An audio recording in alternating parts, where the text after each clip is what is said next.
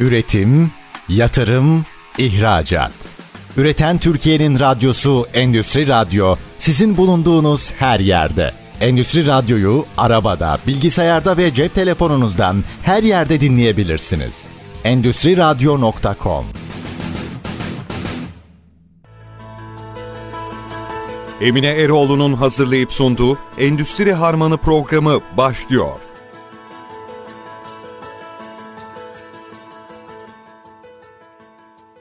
Herkese merhabalar. Ben Emine Eroğlu. Endüstri Harmanı programıyla yayın akışımıza devam ediyoruz. Bugün çelik endüstrisinin yapılardaki yeri hakkında konuşacağız ve bunun için nitelikli projeler yapmış ve başarılara imza atmış modüler yapı mimarı Sayın Bülent Aydın'la beraberiz. Kendisi stüdyoda konuğumuz. Hoş geldiniz Bülent Bey. Merhaba, hoş buldum. Teşekkürler. Nasılsınız? Nasıl geçiyor? Keyifler nasıl? Ee, sağ olun. Biraz da bir bu senenin başında depremle hayatımıza çok büyük bir deprem geldi ve bu bizi tabii hepimizi, bütün çok ülkemizi doğru. üzdü.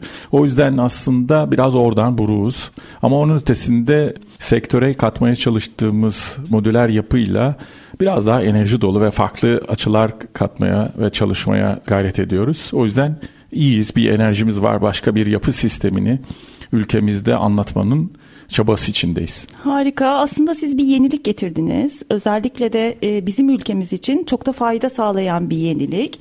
Çeliği yapılarla birleştirdiniz.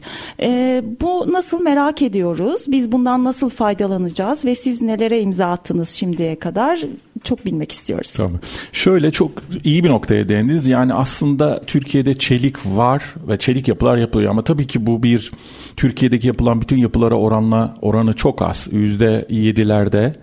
Bunun daha artması için biz çaba gösteriyoruz. Bunun da bir e, farklı bir yöntemle sunmaya çalışıyoruz. Modüler yapı sistemi dediğimiz şey aslında endüstriyel bir tesiste üretilmiş yapıların bir araba gibi, mobilya gibi üretilip e, demonte edilip tekrar şantiyede montajında e, mütevellit olan bir yapı sistemi aslında. Yani siz bir yapıyı yerinde inşa etmiyorsunuz. Atölyede inşa ediyorsunuz. Sonra bunu montajını sadece şantiyede montajına kalıyor. Bu sayede biz hem daha nitelikli, daha hızlı ve denetlenebilir bir yapıya sahip oluyoruz. Bu da en başta söyledik ya deprem endişeli yaşadığımız bir ülkede daha sağlıklı, daha endüstriyel bir yapıda yaşamanın konforunu ve rahatlığını sağlıyor. Aynı zamanda çok daha hızlı bir yapıya sahip oluyorsunuz. Yani yerinde inşa etme özellikle iklim koşullarında düşünce örneğin şu anda o işte deprem bölgesinde inşaatı konuşsak çok zordur. Çünkü orada kar ve işte soğuk havalar başladı. Daha zor bir inşaat sezonu önümüzde var. Bunu mesela modüler yapıyla, modülüs modüler yapıyla ortadan kaldırıyor. Çünkü kapalı ortamda atölye içinde üretilen bir yapıyı getirip şantiyede montajını sağlıyoruz. Aslında siz projeyi alıyorsunuz. Aldıktan sonra bunu bir e, endüstriyel ortamda üretimini yapıyorsunuz. Belli standartları ve kaliteyi koruyarak, denetlemelerini yaparak Bravo. ondan sonrasında da son aşamalardan geçmiş halini yerinde kurarak devam ediyorsunuz. O zaman burada süreyi de çok ciddi azaltmış oluyorsunuz. Burada hani bir projenin ortalama olarak kurulum e, zamanı nasıl bir periyot içeriyor? Ee, şöyle şimdi dediğiniz gibi bir herhangi bir apartman projesini ya da herhangi bir villa projesini ya da herhangi bir hastane ya da okul projesini sadece bir konut olarak düşünmeyelim. Bunu bütün aklımıza gelecek her yapı sistemi için bunu yapabiliyoruz. Biz tabii ki mümkünse bunu baştan doğru modülasyonlarla yani modüler taşınabilen tırla taşıyoruz bunları sonuçta bu e, yaptığımız e, modülleri. Bunlar mümkünse karayoluna uygun ebatlarla bölüyoruz. Eğer var olan proje ise bunu biz teknik kadromuzla üretime uygun ve nakliyeye uygun yani karayolundan nakledebileceğiz şekilde ebatlara bölüyoruz. Sonra bunu tamamıyla yerinde yaptığımız şeyi biz atölye ortamında, kapalı bir ortamda, endüstriyel bir tesiste çelik bir çerçeveden oluşturarak dış cephede ne varsa o gün o binada mantolama varsa biz de mantolamayı yapıyoruz. Orada başka bir cephe kaplaması varsa o şekilde kaplıyoruz. Elektrik mekaniği tesisatı da bit tamamlanarak kutular halinde yapıp tamamlanıyor. Bu aslında bizim atölyemizde %99 bitiyor. Sadece onu söküp parçalara ayırıp ilgili alana okulsa okul alanına evse ev alanına getirip orada hazırlanmış temelin üzerine bunu hızlıca kuruyoruz. Bu üretim ve montaj aşaması yapıya göre 15 gün gibi bir sürede olabiliyor. Yaklaşık 6 haftayla 8 haftalık bir sürece de yani 2 aylık bir sürece de kavuşabiliyor. Normal konvansiyonel yapılarla bunu yapsak neredeyse 10 katı bir zamana denk gelecek. Yani iki katlı bir evi 8 ile 10 ayda tamamlarken biz 2 haftayla ya da 3 haftada tamamlıyoruz. Çok kısa bir zaman. Çok kısa bir sürede tamamlanıyor. Çok büyük kazanım. Artı bakın bu şöyle. Şimdi enflasyonist bir ortamda yaşıyoruz. Her gün maliyetlerin arttığı, değiştiği hatta sadece maliyetle endeksli konuşmayalım. Bir taraftan da insan kalitesinin de özellikle bizim inşaat sektöründe bu daha da artmaya başladı. Yani kalifiye eleman, kalifiye usta e, bulamadığımız için ya da daha da azaldığı için o yüzden daha çok adamla iş yapamaya başlıyorsunuz. Daha az adamla bu sefer süreler o 10 haftadan 10 aydan daha uzun sürelere gitmek zorunda kalıyor. O yüzden modüler yapıyla bir kere biz daha az adamla, daha nitelikli insanla hızlı şekilde bina inşa etme ve onu şantiyede çok kısa sürede montaj yapma e, sürecini sağlıyoruz. Balıkesir'de bir ev yaptık. Bunun imanatan örnek olsun diye daha somut aklımıza yerleşsin diye söyleyeyim. E, evimizin 3 3 oda bir salon bir evimiz bu. Küçük bir ev aslında. İnşa süresi 3 haftaydı. Bütün pergolesine kadar tamamladık. Hatta müşterimizin beyaz eşyaları e, giy, işte almak istediği koltuklar vesaire hareketli mobilyaları da biz kendisine bize getirin dedik. Biz evin içine onların hepsini koyduk. Aslında evi biz atölyede bitirdik. Yani yaşanacak hale getirdik. Bir tek elbiseleri yoktu. Geri kalan her şeyi tamamladık. Bunu tırın üstüne koyup e, şantiyede montajımız 4 saat sürdü.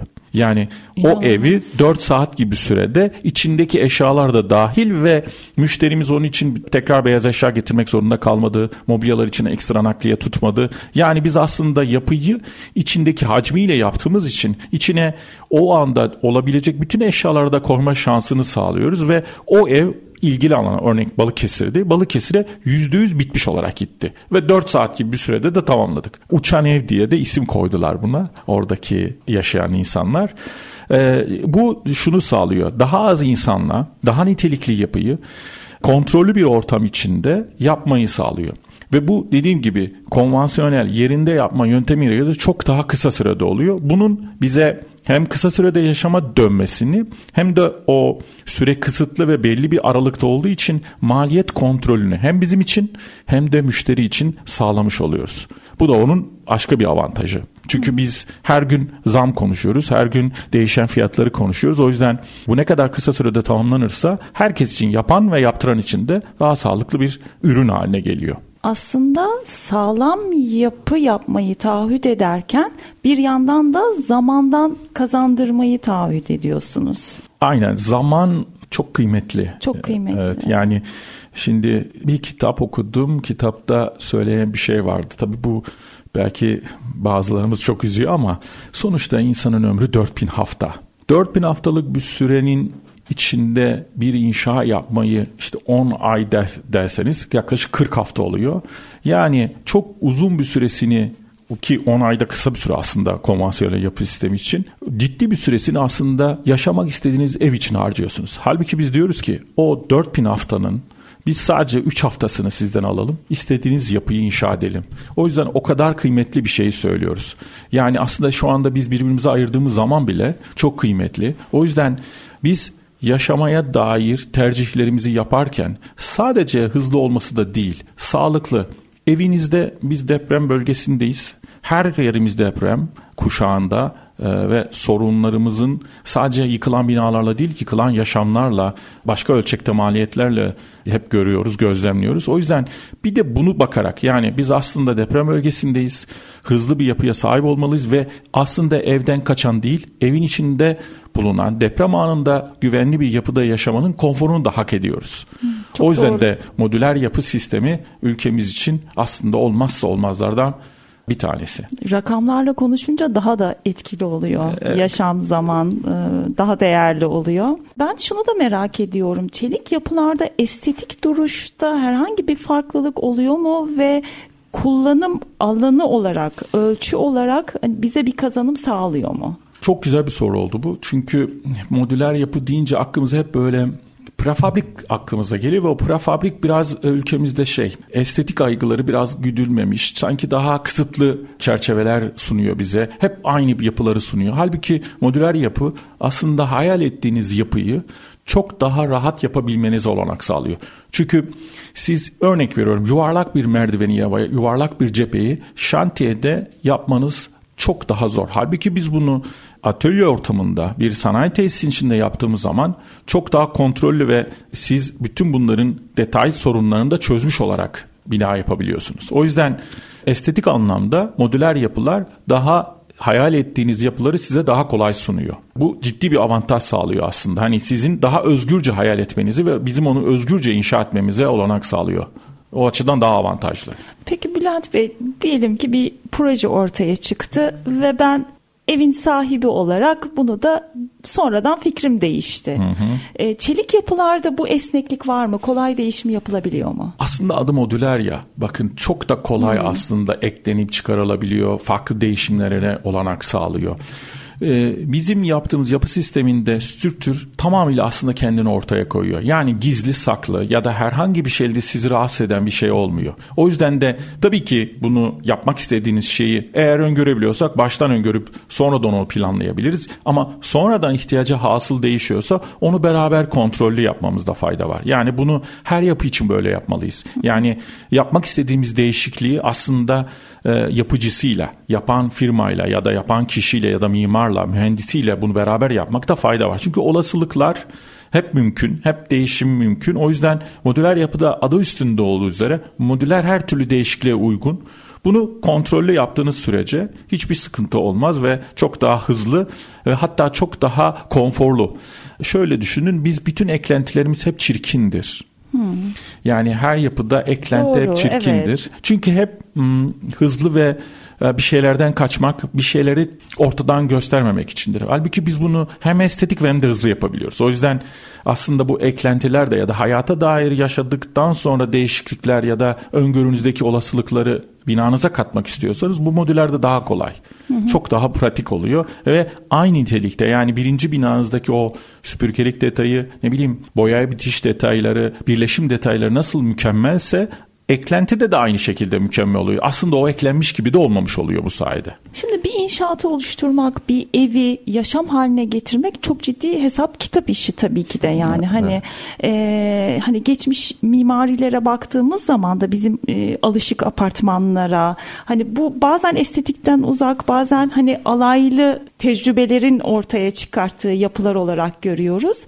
E, burada sizin mesleğinizde daha çok hesap ön planda e, sanıyorum ölçümleme kalite daha ön planda e, diye görüyorum anlattıklarınızdan. Doğru mu? Çok doğru.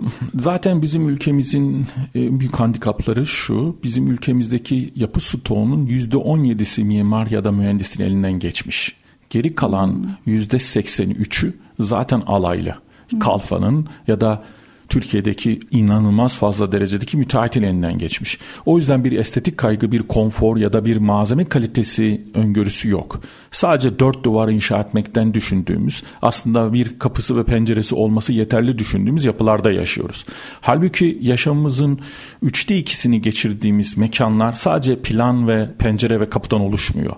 Üçüncü bir hacmi var. Yani bu hacmi boyutunu düşünerek yani bütün bu seçtiğimiz malzemeleri de doğru seçerek daha az karbon salınımı sisteme, dünyaya daha az zarar verecek yapılarla bir inşa etmemiz gerekirken biz hep biraz bunları hep göz ardı ettik. Hep hızlı olsun işte e, başımız sokacak bir yer olsun gibi düşünerek hayatımız geçtik ve onlar şimdi başımıza ne yazık ki yıkılıyor. O yüzden evet biz modüler yapıyla hem hayal ettiğiniz yapıyı daha nitelikli, daha hızlı ve tabii ki maliyet kontrolleri yaparak bu şöyle bir inşaat yapmak için 450-500 kalem malzemenin bir araya gelmesinden oluşuyor. Hı hı. Bunlar doğru analiz edilmezse biz buna kervanda yolu düzmek diyoruz. Bütün inşaatlar hep öyle yapılıyor. Biz giriyoruz başlangıçta işte 10 lira diyoruz. Sonra o Aa, şu da vardı diyoruz 11 oluyor. O 10 liralık bütçe birdenbire bambaşka belki iki katına üç katına çıkabiliyor. Halbuki biz böyle yapmıyoruz. Biz sizinle baştan bütün detayları konuşmak zorundayız. Bütün seçimlerinizi yapmak zorundayız. Ha şu demek değil bu değişmeyebilir mi? Değişebilir. Ama biz size değiştireceğiniz şeyleri evet öngörüyoruz. Parke değişebilir ama binanın strüktürü, yapı sistemi, e, cepheleri değişmemeli. Elektrik mekanik sistemleri bir öngörüyle yapılmalı. O yüzden bunları baştan öngördüğümüz için hem sizin adınıza maliyet kontrolünü sağlamış oluyoruz hem de inşaat sürecini daha kontrollü ve olasılıklardan, başka olasılıklarda, başka sıkıntılardan ortadan kaldırmış oluyoruz. O yüzden modüler yapı aslında birçok anlamda yani estetik anlamında da, maliyet kontrol anlamında, deprem kontrol anlamında da faydalı bir şey. Niye yok ülkemizde bu sorunun cevabı Bülent var. Bülent Bey, o soruya e, reklamlardan sonra girelim. Bana işaret ediyorlar e, zaman kalmadı diye e, Peki. devam edeceğiz. Tamam. Çok teşekkürler. Üretim, yatırım, ihracat. Üreten Türkiye'nin radyosu Endüstri Radyo sizin bulunduğunuz her yerde. Endüstri Radyo'yu arabada, bilgisayarda ve cep telefonunuzdan her yerde dinleyebilirsiniz. Endüstri Radyo.com Herkese merhabalar. Yeniden Endüstri Harmanı programının ikinci yayın akışıyla devam ediyoruz. Bugün çelik yapılar hakkında konuşmak üzere yapı mimarı Sayın Bülent Aydın'la beraberiz ve kendisi bize inanılmaz güzel deneyimlerini aktarıyor, sektörle ilgili bilgilerini aktarıyor. E, modüler yapı neden önemli? Buradan devam ediyorduk Bülent Bey. Kaldığımız yerden devam edeceğiz. Evet.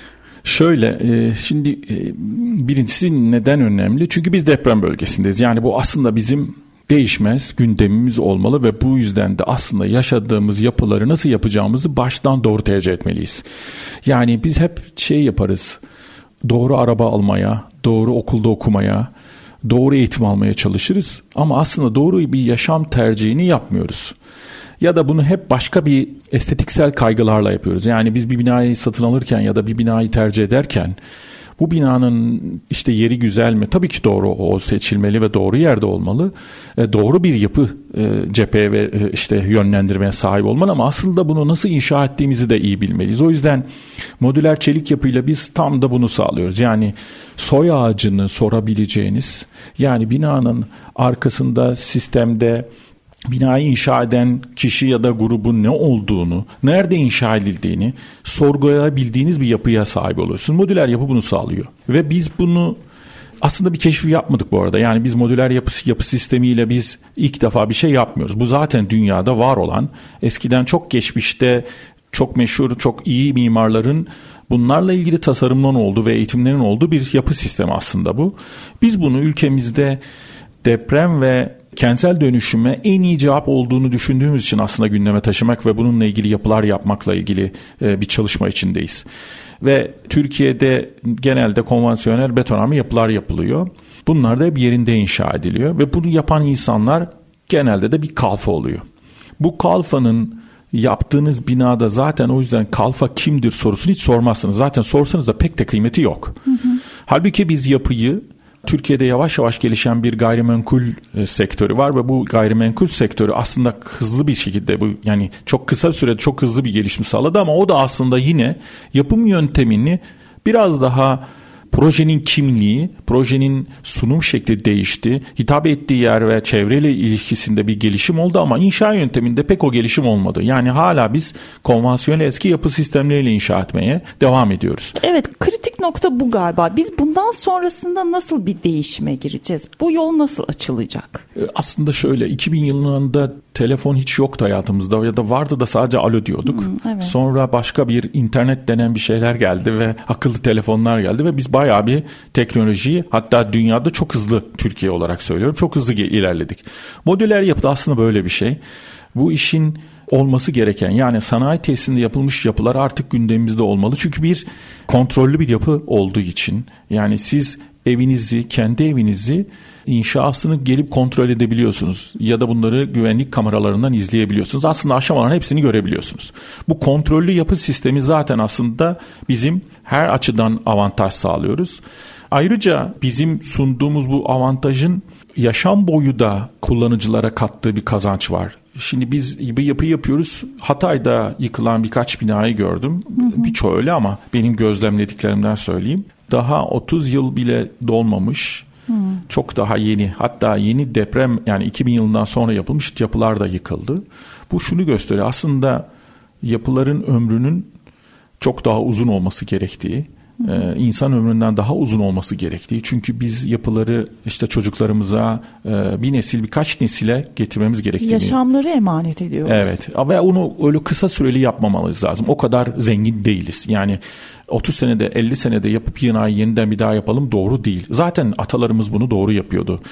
eski evlerimiz 150, 200, 300 yıl yaşayan bakım maliyetini bakımını doğru yaptığınız zaman hiçbir şekilde hem depreme karşı cevabını doğru veren hem de yaşam konforunu çok doğru sağlayan yapılarda. O yüzden aslında bizler biraz da modüler yapıyla bunu sağlıyoruz. Yani prensip tamamıyla eski yapı e, yıma yapı mantığı gibi bütün duvarların, bütün sistemin birbiriyle ortak çalıştığı ve kullandığımız malzemeler de e, endüstriyel bir yapı malzemesi olduğu için de şöyle düşünün.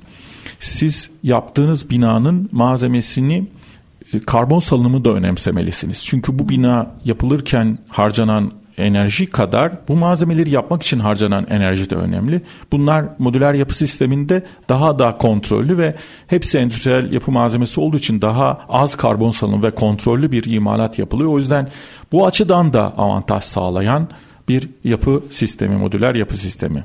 Peki siz modülüs e, yapı olarak e, hizmet veriyorsunuz.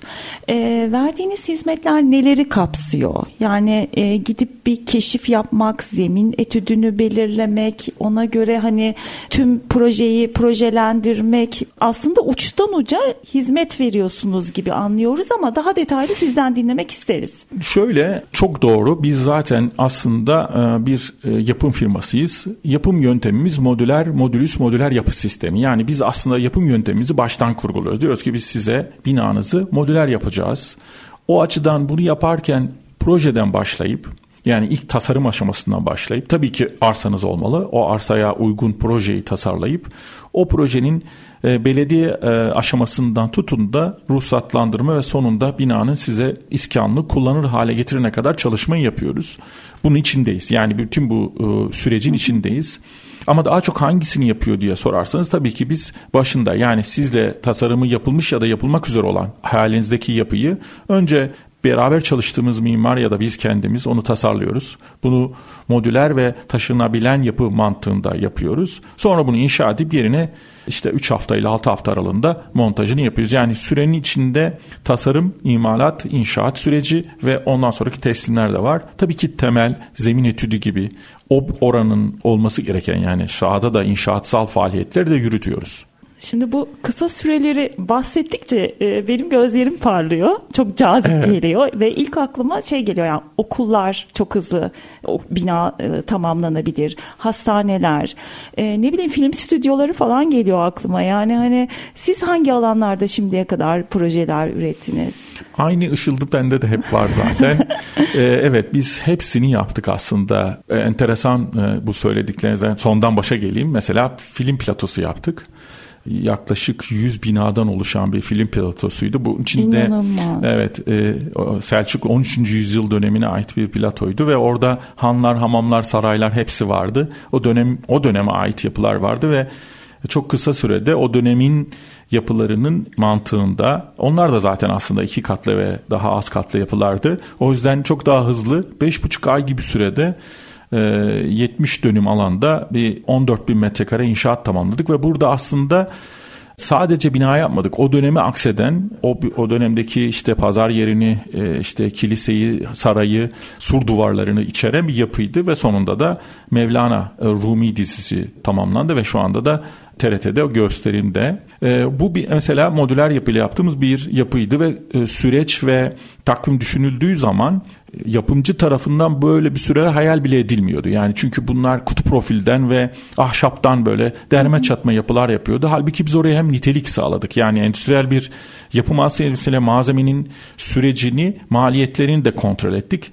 Hatta e, biraz şöyle inşa ediyorlardı e, yolda bakıyorlardı. İşte üçüncü boyuta bakıyorlar. Biz bütün bunları üç boyutlu hazırladık. Yani nasıl bir yapı yapacaklarını baştan onlara sunduk ve biz o yüzden de tasarım ve imalat ve bitiş süreci beş buçuk aydı.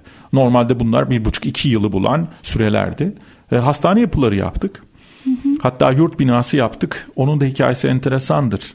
Altunizade'de e, bulunduğumuz yere çok yakın bir noktada. Wow. Orası e, 2012 yılında geçici bir yurt yapılması istendi. Hatta yurda gelen öğrenciler e, üniversitenin yurt dışından doktora veya daha yüksek derecede öğrenciler geliyor ve biraz daha nitelikli bir yapı olması istendi. Konteyner istenmiyordu. Ama çok kısa süreleri vardı ve diyordu ki biz bunu iki yıl sonra sökmek zorundayız. Şimdi hem nitelikli olmalı hem sökülebilir olmalı. Ben dedim ki o zaman gelin size bir modüler yapı yapalım. Biz iki haftada onlara bir mock-up oda yaptık. Üç kişinin yattığı işte banyosunun olduğu. Hocamız çok beğendi rektörümüz. Sonra dedik bunu hemen yapalım. O onay verdikten 6 hafta sonra 55 e, kişili 55 modüllük 135 kişilik yurdu tamamladık. 2 yıl sökülecekti ya hala orada duruyor. Yıl 2023 evet. Harika. Hala kullanılıyor ve 3 kişilik kapasiteyi biraz daha artırdılar. 6 kişiye çıkardılar. Sonuçta biz aslında zaten bunları öngörmüştük. Zaten biz geçici bir yapı yapmamıştık. Kalıcı bir yapı yapmıştık ve onu şu anda da işte 11. 12. yılı hala orada kullanılıyor. Muazzam yani biz şey, aslında evet neyi yaparsak yapalım aslında belli bir konforu hak ediyoruz. Çünkü yaşadığımız, yattığımız yer, işte çalıştığımız yerler belli bir çizginin üzerinde e, bu estetiksel anlamda da hı hı. nefes alması, konfor şartları anlamında önemli. İnsani şartları her daim evet, sağlaması evet. lazım sonuçta. Ee, bir yandan da e, peki kat sayısı da önemli. E, kaç kat çıkabiliyoruz biz çelik yapılarla? Öyle bir sınır var mı ya da yani hani bu yanlış bir soru mu oldu bilemiyorum. Yok çok doğru. Şöyle Türkiye'de bir kere inşaat yönetmelikleri var. Yani hangi inşaatı hangi yöntemle yaparsanız onun bir tarifi var. Örneğin betonarme ile bina yapmak isterseniz onun tarifleri var. Kaç katı kadar nasıl yapacağınıza dair böyle bir genel çerçeveyi belirliyor. Çelik yapılarla ilgili de bir yönetmelik var. Hatta hafif çelik yapılarla ilgili ve prefabrik yapılarla ilgili de var. Bizim bu girdiğimiz alan çelik yapılar alanı. Buradaki kat sayısı betonarme gibi aslında çok bir sınırı yok. Burada modüler ve hafif çeliği araya yani karma bir yapı sistemi, hibrit bir yapı sistemi kullandığımız için ve aslında biraz da bizim kendi etik çizgimizden kaynaklı biz beş katlı yapıdan daha fazlasıyla inşaatı yapmak istemiyoruz. Hmm. Çünkü insanın aslında bu toprakla yakın olma meselesini önemsiyoruz. O yüzden e, her türlü yapıyı modüler çelik yapıyla yapmayı uygundur ama biz yapmak istemiyoruz. Yani bu şöyle bir şey. Her şeyi yapmak zorunda değiliz. Hı hı. Çünkü be, belli çizgiye sahip olmadığınız zaman siz her şeyi yapan oluyorsunuz. Halbuki tercihleri biz kendimiz yapmalıyız. Bizim de naçizane önerimiz insanlara zaten 5 kattan fazla hatta Türkiye'de yönetmelikler 3 kata kadar asansörsüz yapı yapabiliyorsunuz. Aslında asansörsüz yapılarda yaşamayı naçizane tavsiye ediyor ve diliyoruz. O yüzden de genel olarak talepimiz ve ilgilendiğimiz alan 5 katlı yapılar. Daha çok yapılar var. Türkiye'de de var çelik yapılar. Otel yapılmış binalar var daha yüksek çelikle. Ama daha çok dediğim gibi 5 kattan daha az yapıları yapabiliyoruz. Bunlar apartman, okul ya da işte ofis binalar olabiliyor. Şimdi otel deyince aslında bir yandan o tarafa da gittim. Bazen bakıyoruz tatil yörelerinde tüm yaz inşaatla geçen yeni e, otellerin inşaatlarını görüyoruz. Halbuki bu sistemle yapılsa çok kısa bir zaman içerisinde paraya da dönüştürebilecekler e, o yapıyı. Burada daha çok yol almak gerekiyor, daha çok farkındalık oluşturmak gerekiyor ya da e, maliyetlerden mi kaçınılıyor? E, temelde ne etkiliyor? Yani e, oralara baktığınızda ne görüyorsunuz? Şöyle geçmişe göre çok daha iyi durumda. Çünkü otel inşaatlarının e, süreçleri kısa ve ihtiyaçlar çok hızlı değişiyor. O yüzden çok yakın zamanda biz otele Antalya bölgesinde bir otele e, bir ek binalar yaptık. İşte içinde kafeteryası, işte mescidi, işte başka alanların olduğu, kafeteryasının olduğu. Sürecimiz 11 gündü. Yani 11 günde biz projeyi imalatını yaptık. Yerine gidip Antalya montajını tamamladık. Ee, aslında taahhüt ettiğimiz firma da bunu çok inanılır bulmamıştı. Hatta geçici diye düşünüp yapıyla ilgili kararlar vermişti. Hani sonradan bunu değiştiririz işte ekleriz. Biz binayı getirip koyduğumuz zaman tabii bunu anlatmaya çalıştık biz modüler yapıyla zaten aslında bir kere yapacağız. Hiç değiştirmenize gerek yok. Yerine koymaya başladığımız anda dedi ki bu dediğinizi anladık dedi. Bu bina kalacak ve artık biz bunu buraya has e, nasıl dizayn ederize bakacağız. O yüzden oteller hem sürenin kısalığından hem de ihtiyaçların hızlı değiştiği için modüler yapıyla yapılıyor. Bu ülkemizde de var, dünyada da var. Bir artı avantajı da şu. Aslında modüler yapıda odalar ya da işte ilgili ihtiyaç alanının içi otel odası olarak varsayalım.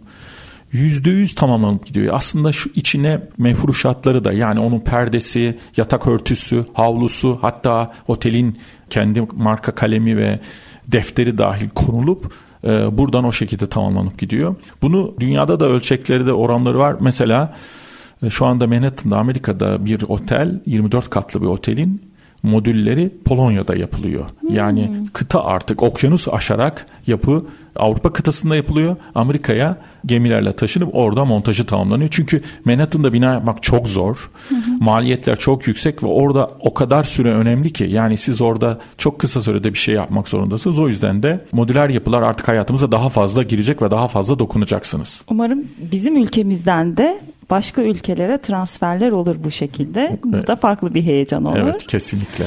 Ee, Bülent Bey kısa bir aramız var. Tekrardan sizle beraber olacağız. Teşekkür ederiz şimdiye kadar verdiğiniz bilgiler için. Ben teşekkür ederim. Üretim, yatırım, ihracat. Üreten Türkiye'nin radyosu Endüstri Radyo sizin bulunduğunuz her yerde. Endüstri Radyo'yu arabada, bilgisayarda ve cep telefonunuzdan her yerde dinleyebilirsiniz endüstriradyo.com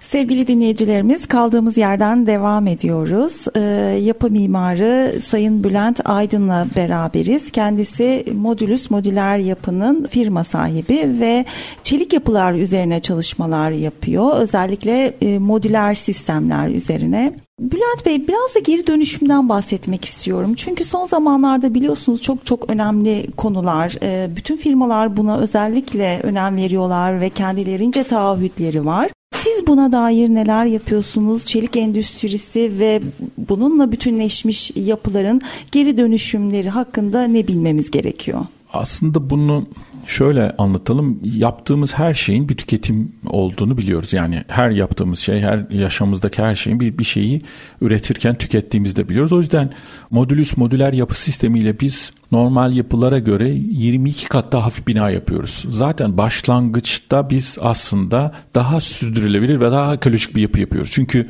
şöyle örnek vereyim. 22 kat ne demek? Hı hı. Bir yapı yapmak için örnek veriyorum 100 ton kullanacaksanız bunun 22'de birini biz inşa ederek kullanıyoruz. Yani siz betonarme ile bir bina yapmak isterseniz 100 ton mal kullanacaksanız biz onun 22'de birini kullanıp çok daha az bu bütün bu yapı sistemini inşa etmek için kullanılan oranı söylüyorum. Yani içinde betonu, tuğlası, sıva malzemeleri dahil toplamda harcananı biz 22 kat daha hafif yapıyoruz. Bu da zaten aslında şöyle düşünün. Bu 22 kat daha hafif malzemeyi daha az başka bir yere naklediyoruz. Daha az oradan ham maddeyi alıyoruz. Ve bu sayede zaten aslında yapı kendisi bütün sistemlere oranla daha e, e, sürdürülebilir ve enerji etkin bir yapı sistemi. Bu sadece yapı yaparken değil bir de aslında şöyle düşünün. Bir şeyin yaşam ömrü de sürdürülebilirliğe katkı sağlar. Yani biz binayı yaparken bu ömrünü tayin ediyoruz ve bu ömür aslında binanın yine zaman maliyetini ve bunun sürdürülebilirliğe ait maliyetlerini koyuyor. Burada da iki asra yakın bir ömrü olduğu için modül, modüler yapıların o yüzden yaptığımız bir inşaatın iki asra yakın bir maliyeti bölmemiz, paylaştırmamız gerekecek. Bu açıdan da ciddi bir avantaj sağlıyor. Bunların tamamı birleşiyor. Bir de bu işi yaparken harcadığımız insan ve nakliyelerin maliyeti de bir e, işte tüketim ve ya da sürdürülebilirliğe katkı. Onu da şöyle somutlaştıralım. Balıkesir örneğinden hareketle gidelim. Yaşanmış örnek daha somut akılda kalıyor o yüzden söylüyorum. Çokça örnek var ama hani en yakın zamandan söyleyeyim. O yapı yapmak için biz oraya sadece bir tır gönderdik. O binayı bizim atölyede yapmak için bize gelen yaklaşık 3 tır malzeme vardı. Yani o binayı yapmak için biz 3 tır atölyemize getirdik. Bir tır da naklettik. Yani toplam 4 tırla biz evin nakliyesel operasyonunu tamamladık. Ben bu evi yerinde Balıkesir'de yapmak istesem 21-22 kamyon işte biraz daha büyük tıra yakın kamyonla nakletmem gerekiyordu. Yani biz e, zaten karbon salınımını araç trafiğini azaltarak da sağlamış oluyoruz. Yani neredeyse 7'de birine nakliye bedeli e, nakliye sayısı çıkıyor. Bu zaten somut yaşanmış bir örnekte. Yani böyle bir şeyi hep modüler yapı nakliyede çok fazla gidiyor. Aslında tam tersi. Biz bir yerde bir atölyede bir işi yaptığımız için hatta bu getirdiğimiz malzemenin birçoğu sadece o eve özel değildi. Yani birkaç evi yapabilecek kadar kapasitedeydi. O yüzden aslında biz 4'e 22 e, bir kamyon tır avantajını sağlamış oluyoruz. Bir taraftan da şöyle düşünün. Ben bu binayı yaparken personelim benimle çalışan işte nitelikli usta işçi ve teknik kadromuz ofise gelir gibi gidip inşaatı yaptılar. Yani günlük mesaisi neyse gelip gidiyorlardı ve bunu 3 ile 6 haftada yapıyorduk. Bu binamız da 3 haftada tamamlandı. Bunu biz sahada yapmak isteseydik 10 hafta boyunca oraya insan taşıyacaktık ya da 10 ay boyunca.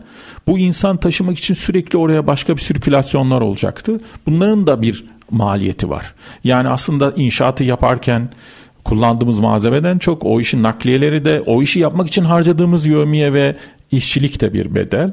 Bütün bunları aslında toplamda ciddi bir ekonomi sağlayıp hem tüketim anlamında hem üretim anlamında e, ekonomi sağlayıp modüler yapıyla ciddi bir artı sağlamış oluyoruz.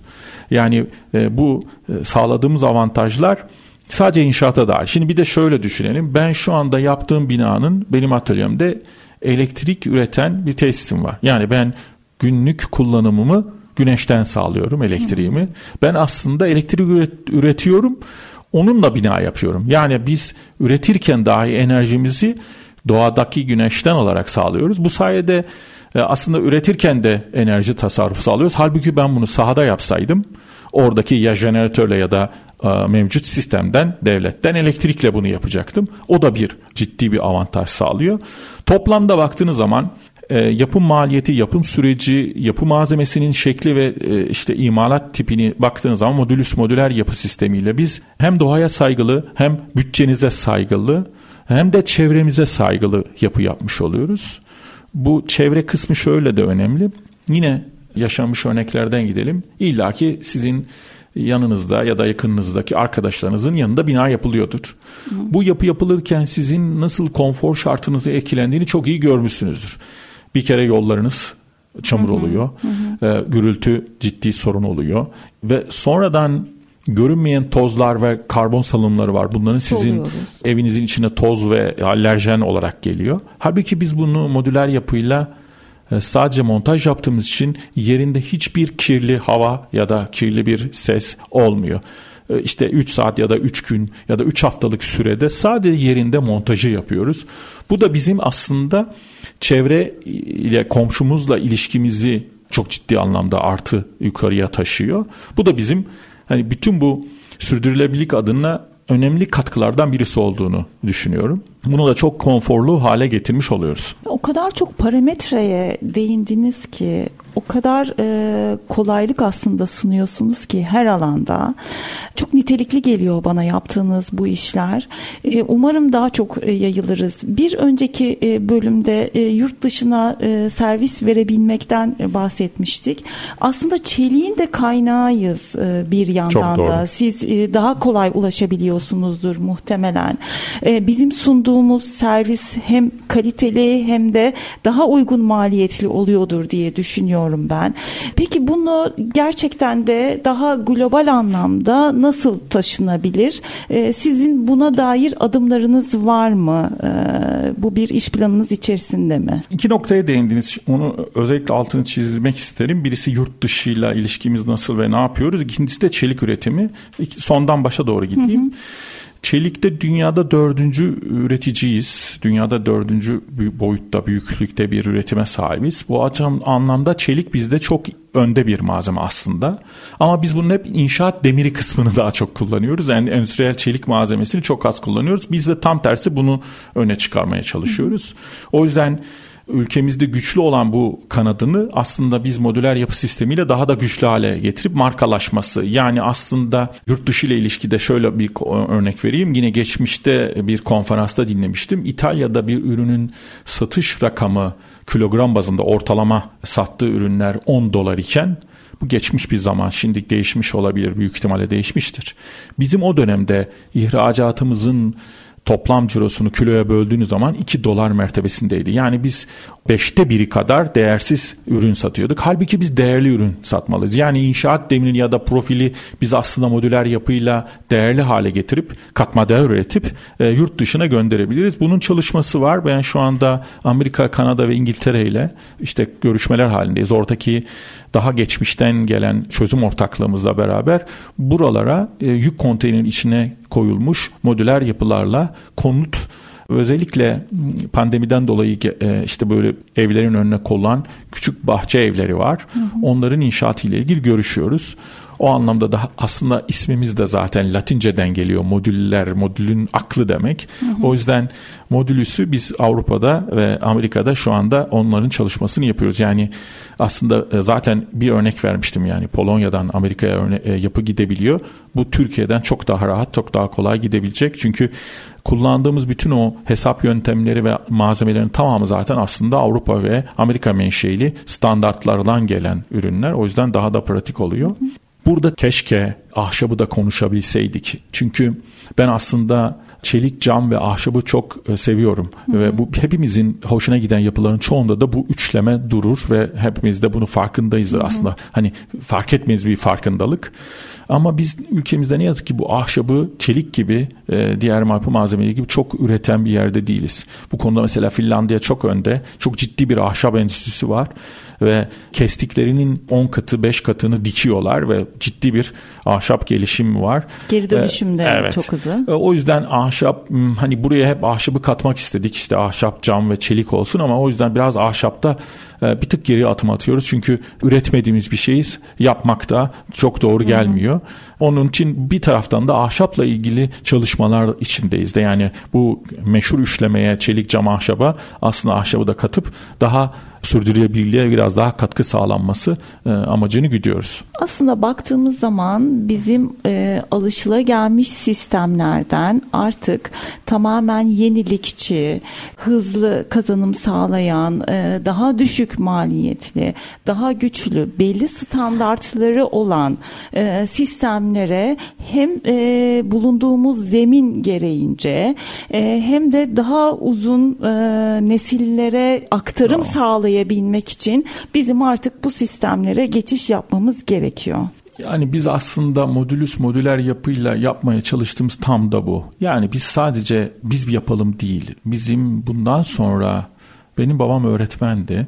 Rahmetli oldu yakın zamanda. Allah rahmet eylesin. Teşekkür ederim. Orada edindiğim öğrencilerinden gördüğüm bir şey vardı. Aslında sadece eğitmemişti. Aynı zamanda eğittikleriyle geleceğini de kazandırmıştı ülkemizin. Hı hı. O yüzden bizler de yaptığımız şeyler neyse onu doğru, nitelikli e, ve sadece biz para kazanmak için değil, geç, bizimle beraber çalıştığımız insanlara katkı sağlayacak. Ondan sonraki çocuklarına, daha sonraki çocuklarına da doğru şeyler bırakacak eserleri yapmalıyız. O yüzden hı hı. yapmak istediğimiz de tam da bu. Sadece bunu yaparken müşteriyle ilişkiyi belli bir noktada tutmak değil amacımız. Bunu aslında kimlerle yaptığımız önemli. Biz biraz yapılarımızı soğuk betondan ibaret bir şey zannediyoruz. Halbuki içinde çok ciddi yaşamlar var. Hı hı. İşte heyecanlar var, hüzünler var. Aslında biz bu içinde duygusallığı da barındıran yapıyı daha rahat ve içinde konforlu, huzurla yaşayacağımız bir hale de getirmek istiyoruz. Hı. Bunu tercihlerinizle ben hep şey söylerim. insanın kaldığı yapıyı sadece doğru boyamak yetmiyor. Doğru süpürgelik detayı da yapmak çok önemli. Bunu birkaç arkadaşımızla test ettik. Yani eğer doğru bir süpürgelik detayı, doğru bir aydınlatma armatürü, doğru bir ışık açtığınız zaman o mekanda daha çok yaşamaya, daha konforlu ve daha etkin olmaya başlıyorsunuz. Bağlıyor değil mi? Evet, Bulunduğunuz ortam sizi tabii kendisine ki. bağlıyor. Kesinlikle. Aynı zamanda oradan nitelik üretiyorsunuz. Yani hmm. daha biz, üretken oluyorsunuz tabii, belki. Yani siz bir yapıyı sadece o dedim ya dört duvardan ibaret düşünürseniz aslında çok büyük bir yanılgı olur. Aslında bunun bir hikayesi oluşuyor ya siz yaşarken ama bunu yaparken o hikayenin bir parçası bütün ürünler. Mobilyası da bunda dahil, süpürgeliği de aydınlatması da, boyanın rengi dahil buna ve aslında şimdi bulunduğumuz ortamda da ciddi kolon kiriş çıkıntıları var. Hı hı. Aslında bunların hepsi benim gözüme batıyor. Belki o mimar hani mesleksel bir hastalık ama sonuçta aslında tamamımızda bu hemen hemen var. Yani bazı yerlerde o e, işte fazla çıkıntılar hepimizi rahatsız ediyor. Modüler yapıyla tamamen aslında bunu ortadan kaldırıyoruz. Yani ortaya net temiz detayları çıkarıyoruz. Bülent Bey, felsefenizle, yaptığınız işlerle gerçekten de etkileyici bir alandasınız. İşinizi çok iyi yaptığınız ve uzman olduğunuz da çok açık ve belli. Yaptığınız her çalışmada başarılar diliyoruz ve bu yaptığınız işle ilgili farkındalığın umarım daha da çok e, artmasını diliyorum toplumumuzda. E, bizden sonraki nesillerde de öyle. Daha iyi yapılar görürüz e, umarım özellikle ülkemizde. Çünkü buna çok ihtiyacımız ihtiyacımız var. Kesinlikle. Estetiğe çok ihtiyacımız var. Ee, yeni mimarlarımız da dilerim ki sizin gibi gerçekten farklılıklar yaratsınlar, oluştursunlar. Katıldığınız için çok teşekkür ederiz. Ben teşekkür ediyorum. Ee, Çok sağ olun. dinleyici- Son bir şey söyleyebilir Tabii. miyim? Aslında bu konuda çok sağ olun. Çok güzel şeyler söylediniz. İnsanı e, hani mutlu ediyor aslında bir yere ulaşabilmesi. Bu konuda da biz ben Mimar Sinan Üniversitesi mimarlık mezunuyum. Oradaki arkadaşlarımla işte Medipol Üniversitesi ile birkaç farklı üniversiteyle işbirliği içindeyiz Gebze Teknik Üniversitesi ile. Amacımız aslında yeni yetişen mimarlara e, mesleğin gereği modüler yapı sistemini anlatmak ve onlarla bu işi geleceğe taşımak. O yüzden bu anlamda da biraz daha aktif olmaya çalışıyoruz. O yüzden çok kıymetli bu söyledikleriniz. Umarım bunu hem ülkemiz için hem dünya için farklı noktaya taşıyabiliriz. Evet çok diliyoruz bunu da. Tüm emekleriniz için çok teşekkür ederiz. Sevgili dinleyicilerimiz bizi dinlediğiniz için çok teşekkürler. Yeni bir Endüstri Harmanı programında görüşmek üzere. Hoşçakalın.